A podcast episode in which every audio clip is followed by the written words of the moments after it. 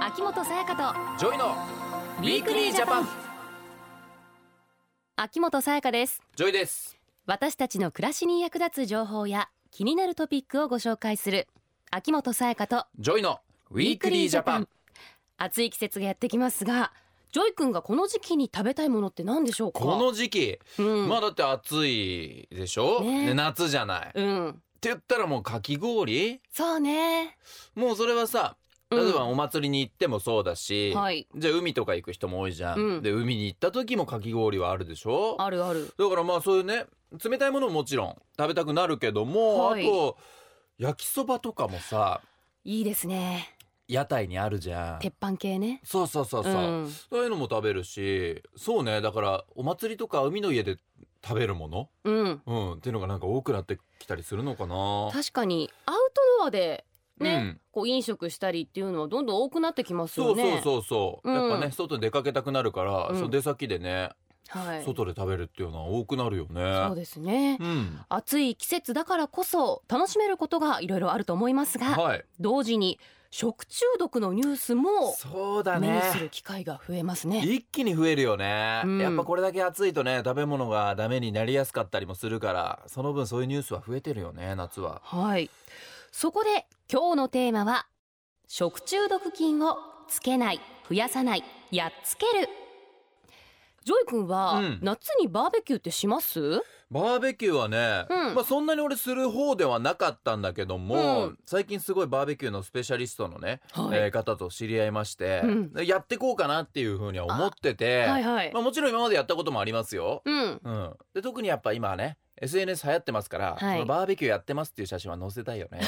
そっちで。あ確かにでもみんなでワイワイ さ、こうね食べたり飲んだりして楽しいよね。だからねこの時期みんなそういう写真載せ出すんですよ。うんってことはそれだけバーベキューっていうのはみんな行ったりするわけじゃん。はいはい。山川行く人もたくさんいるしさ、うん。でしょ行くね。うんえ、バーベキューの中いろいろ食べるけどでも何が好きですかもうそれは肉でしょそう肉メインだよねううんもうめちゃくちゃ焼くよねただねいい状態で食べれないんだよねバーベキュー行っちゃうとお肉、焼き加減とか結構難しいですよあねのちゃんとできる人いないと、うんキャンプマスターみたいのがいないとそうねそうまず火がねちゃんと起こせないみたいな状態が始まったりさ、うんで弱いまま焼いちゃったり、うんでちゃんと焼けてんのか分かんないままね、うん食べたりうんで逆にもう焦がしすぎちゃったりみたいなさ、はいはいなんか手際が良くないと結構難しいよそうなねんだよあと、うんまあ喋ったりもしてるからさ意外と誰がちゃんと焼く担当なのかってわか決るわまかるってないまま、うんあで気づいたらこれちょっともうめっちゃ焼けちゃってんじゃんみたいな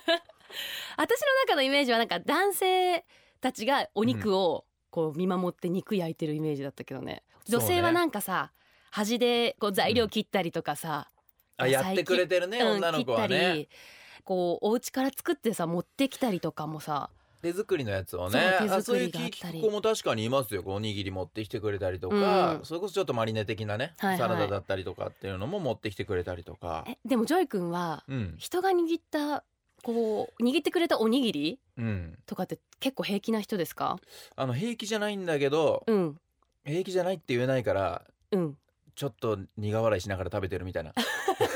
我慢しながらいやこの季節おにぎりねうん保存方法とかもさいやそうだよねうんどういう状態で持ってきてるのかもわかんないじゃんか聞けないしね聞けないよこうれんちゃんと、え常温で持ってきてないよねみたいなことはさとかさクーラーボックスにちゃんとね入れて持ってきたのかなとかわからないし、じゃね、ないともうさバーベキューのオープニングで「何この男子めんどくさい」って思われちゃってさうん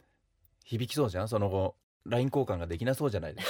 かそうですねあいつすげえおにぎりの件気にしてきたみた いな確か にそういうのありそうでもでもさ先にこういうの気に進なまなそるう人は多いもんね私ちょっと半生っぽいのは無理だわバーベキューでちょっと持ってきてくださってもそうだよなマリネとかあいやの確かに結構うん難しいかもねいやーそうねほんとねバーベキューはその食べ物の状態っていうのはうん不透明な部分が多いねそうですねちゃんとできてる人は少ないと思うよ、うん、うんこれから夏にかけてバーベキューを楽しむ方も多いと思うんですけれども、うん食品の扱い方を間違えると食中毒になることそうだがよな聞くもんなあるそうです怖いねはいそこでこの後スペシャリストをお招きしてこれからの季節に食中毒を予防する方法などお話を伺っていきたいと思いますはい秋元彩香とジョイのウィークリージャパンさてここからは国立医薬品食品衛生研究所衛生微生物部長の工藤由紀子さんに加わっていただき食中毒についてお話を伺っていきたいと思いますよろしくお願いしますよろしくお願いします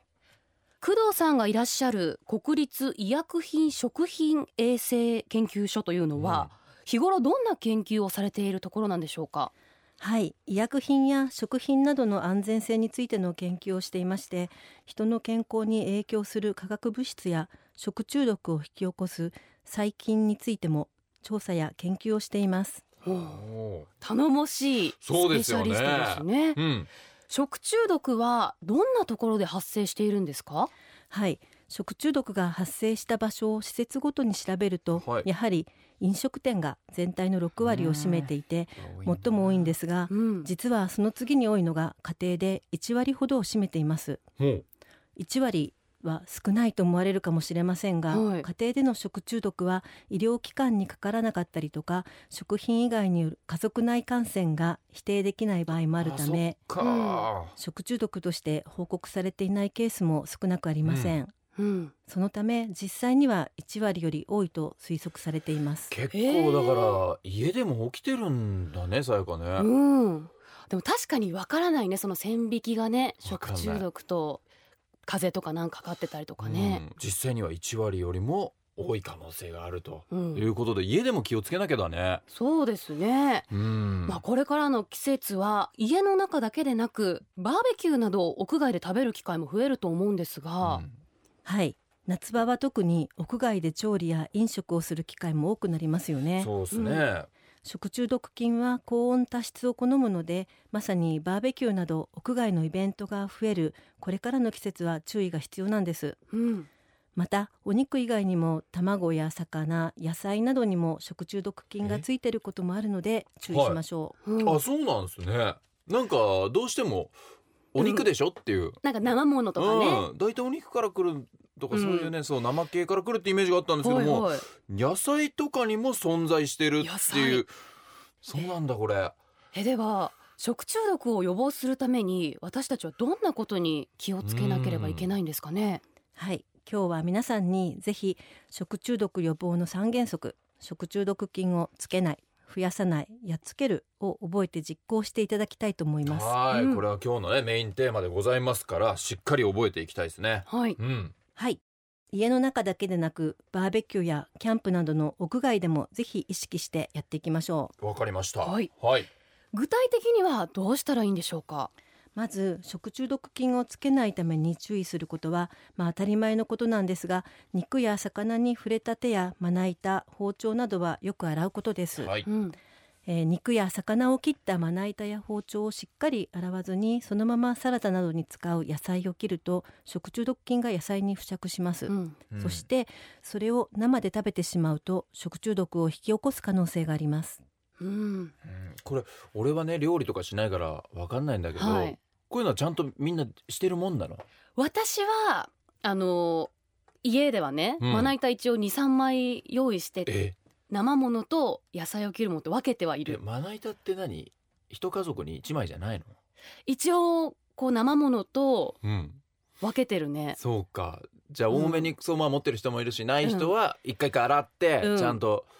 使ってるのかな使ってると思う。まあでもそれを意外とね面倒くさがって大丈夫だろうっていう感じでできてない人もいたりするかもしれないでもねバーベキューとか行くとねそのたくさん用意してっていうのはできないから、絶対洗わないでしょだってう、ん、ね同じまな板お肉は切ってそこで野菜切って、うんちゃんと気をつけていかないと工藤さん危ないですよねそうですうね、んえーまたバーベキュー場などは流しや調理場所の数も限られているために、はい、うん食べ物は事前に切った状態で持ち込むと洗い物が少なくってほうほうほう衛生的にもいいですあよーね。そうですそうですねえーで事前に切るのが難しい場合は、うんお肉と野菜を切るまな板をそれぞれ分けるなどの工夫をしましょう。うんで切った食材などを保存するためのクーラーボックスを用意して生野菜など加熱しないで食べる食品と肉や魚はそれぞれ別の袋に入れておきましょうそうすることで、えー食品と食品がくっつかずに食中毒菌がうつるのを防ぐことができますそうか、うんくっつくことでもね菌が移っちゃうから、しっかね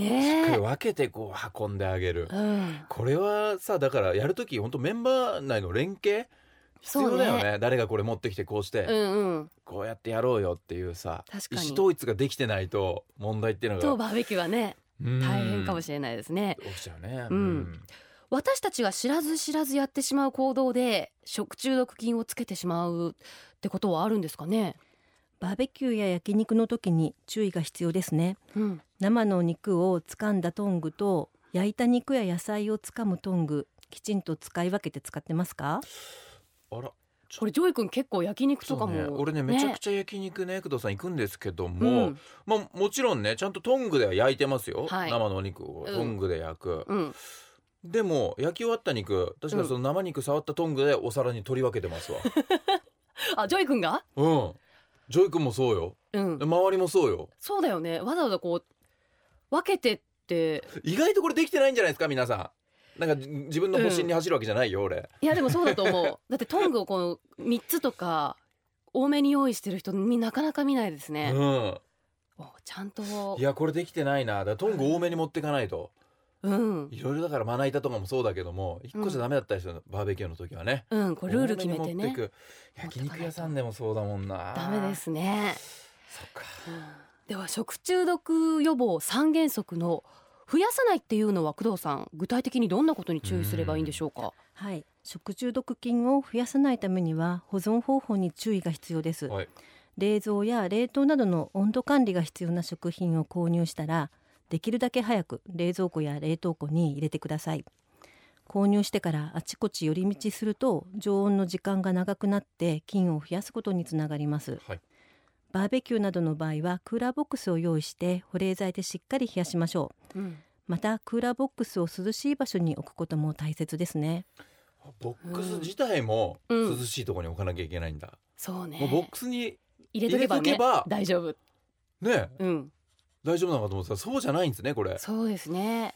あといっぱいねし食材をその日に当日に集めると、うんお肉買ってそっからいろんなとこ回ったりするじゃん、する気づいたらだから常温の状態が続いちゃうよねそうですねでも勝手にやっぱどっかでいや大丈夫っしょって思っちゃってるんだよね、で結局焼くしそうそうそう焼けば全部死ぬでしょ菌はうん、っていうなんかあり安易まなす考ねえだけど、うん、焼いたら菌全部死ぬって思っちゃう思ってるけどそうじゃないんだろうね、はい食中毒菌の中には熱に強い菌もいるのはで、い加熱しても食品の中に残ってしまうことがありますうんへえそれを常温で長時間放置すると増殖してしまい食中毒が起こることがあるんです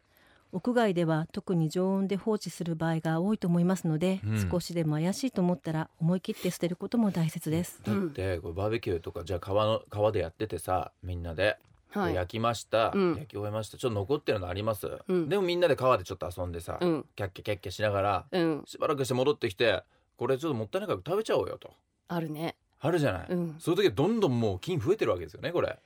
そうですねいやー食中毒予防三原則の、またねやっつける、あやっつけるうんっていうのはこう具体的にはどんなことなんでしょうねはい調理するとき加熱は十分に行ってください、はい、肉は中心の色が白くなるまで焼いて食べましょううんまた使い終わった調理器具を洗剤で隅々まで洗うことはもちろん、うん熱湯をかけると殺菌効果があるのでぜひやってみましょうん熱湯ねうん、この最後にこ熱湯うちょっと一手間必要なんだこう熱湯かけるっていうねそうですねここまではどうですか最後家ではやってます やってるやってる偉いねあちゃんとやってるんだ熱湯かけて一応ねへーあのやってるんだ消臭殺菌になるのでうんうんうんやってはいますけど、そうかじゃあこれさやかちゃんはできてるということですけども、でもねうん、意外にねちゃんとこういうこと知ってないとそうねね後々お腹痛くなっちゃったとかねいい思い出にするためにねうんみんなでバーベキューやってるけどねこれが食中毒になっちゃったらねそう嫌んだなよ思い出になっちゃうからねどこかなんかやっぱ食中毒にしても人事だったり、うんねそういうふうに思ってちゃう俺は大丈夫だろうとかはい思っちゃうけど、うん本当1%でも0.1%でも食中毒になる可能性をねうん減らす行動っていうのができるならばそれやっていくべきだし、うんこれはね難しいことじゃないじゃないですか工藤さんが教えてくれたこともそうですねねだから一グループに一人でも二人でも知ってる人がいたらそれをねそうね誰かうがん声をそうかけてあげいうてちゃんと意識を持ってる知識を持ってるっていうのは大事かもしれないよそうねで、すねうん、勉強になったわなかりました、うんでは工藤さん最後にメッセージをお願いしますはい特にこれからの季節は食中毒に注意が必要です食中毒を防ぐには食材を扱う皆さんの知識と心がけが大切です食中毒菌をつけない増やさないやっつけるという三原則を守ってください工藤さんありがとうごございましたありがとうございましたお話を伺ったのは国立医薬品食品衛生研究所の工藤由紀子さんでしたウィークリージャパン6月は海洋環境保全推進月間です海の汚染は廃棄物の不法投棄や不注意による油の流出など人の手によるものが大半ですきれいな海を守るためには一人一人の意識を高めていくことが大切です海上保安庁では夏を前にしたこの時期に海で働く方やマリンレジャーを行う方向けの講習会市民の方も楽しく参加できる環境教室や海岸の清掃などを実施し海洋環境保全への理解を広めていますまた未来に残そう青い海をテーマに小中学生を対象とする図画コンクールの作品を募集しています詳しくは海上保安庁のホームページでご確認ください政府からのお知らせでしたウィークリージャパン東京 FM をキーステーションに全国38局ネットでお送りしてきました秋元才加とジョイのウィークリージャパン今週は食中毒菌をつけない増やさないやっつけるをテーマにお話をしてきましたはい今日の話をこの本当にねはいバーベキューとかをこれからプライベートでやっていく前に聞けて俺は良かったなと、そうだよね、うん、思いましたこれから増えていくじゃんどんどんどんど増えていくと思いまんす、ねもっと暑くなってくるし、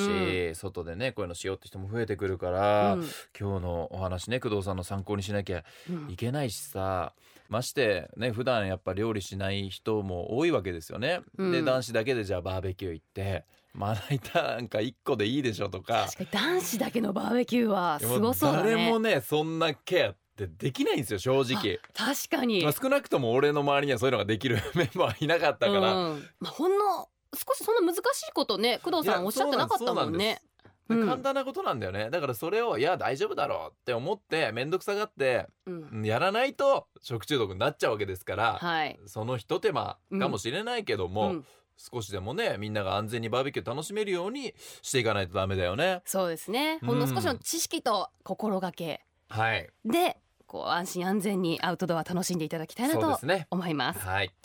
食中毒予防の方法についてもっと詳しく知りたい方は厚生労働省の食中毒に関する情報ページをご確認ください食中毒で検索するとすぐに見つけることができますそして来週は熱中症の予防についてのお話ですこれもうね今日の食中毒の問題もそうだけども、うんやっぱ熱中症っていうのも一つね,、えーそうねキーワードだよね夏のね梅雨時ちょっとまだねうんこう大丈夫だろうって気抜いてる方もいらっしゃると思いますけども、うんもう熱中症危ないですいよきなりなりますからねいきなりなりますから、えはいこれからの季節は食中毒同様熱中症にも注意が必要えですはい毎年のことなので注意しているはずなのに、うん熱中症で救急搬送される人の数は減っていないそうですなかなかこれね対策知らないからっていうのもあるかもしれないねうんん熱中症の予防対策などお話をしていきますはいお相手は秋元才加とジョイでしたまた来週秋元才加とジョイのウィークリージャパンこの番組は内閣府の提供でお送りしました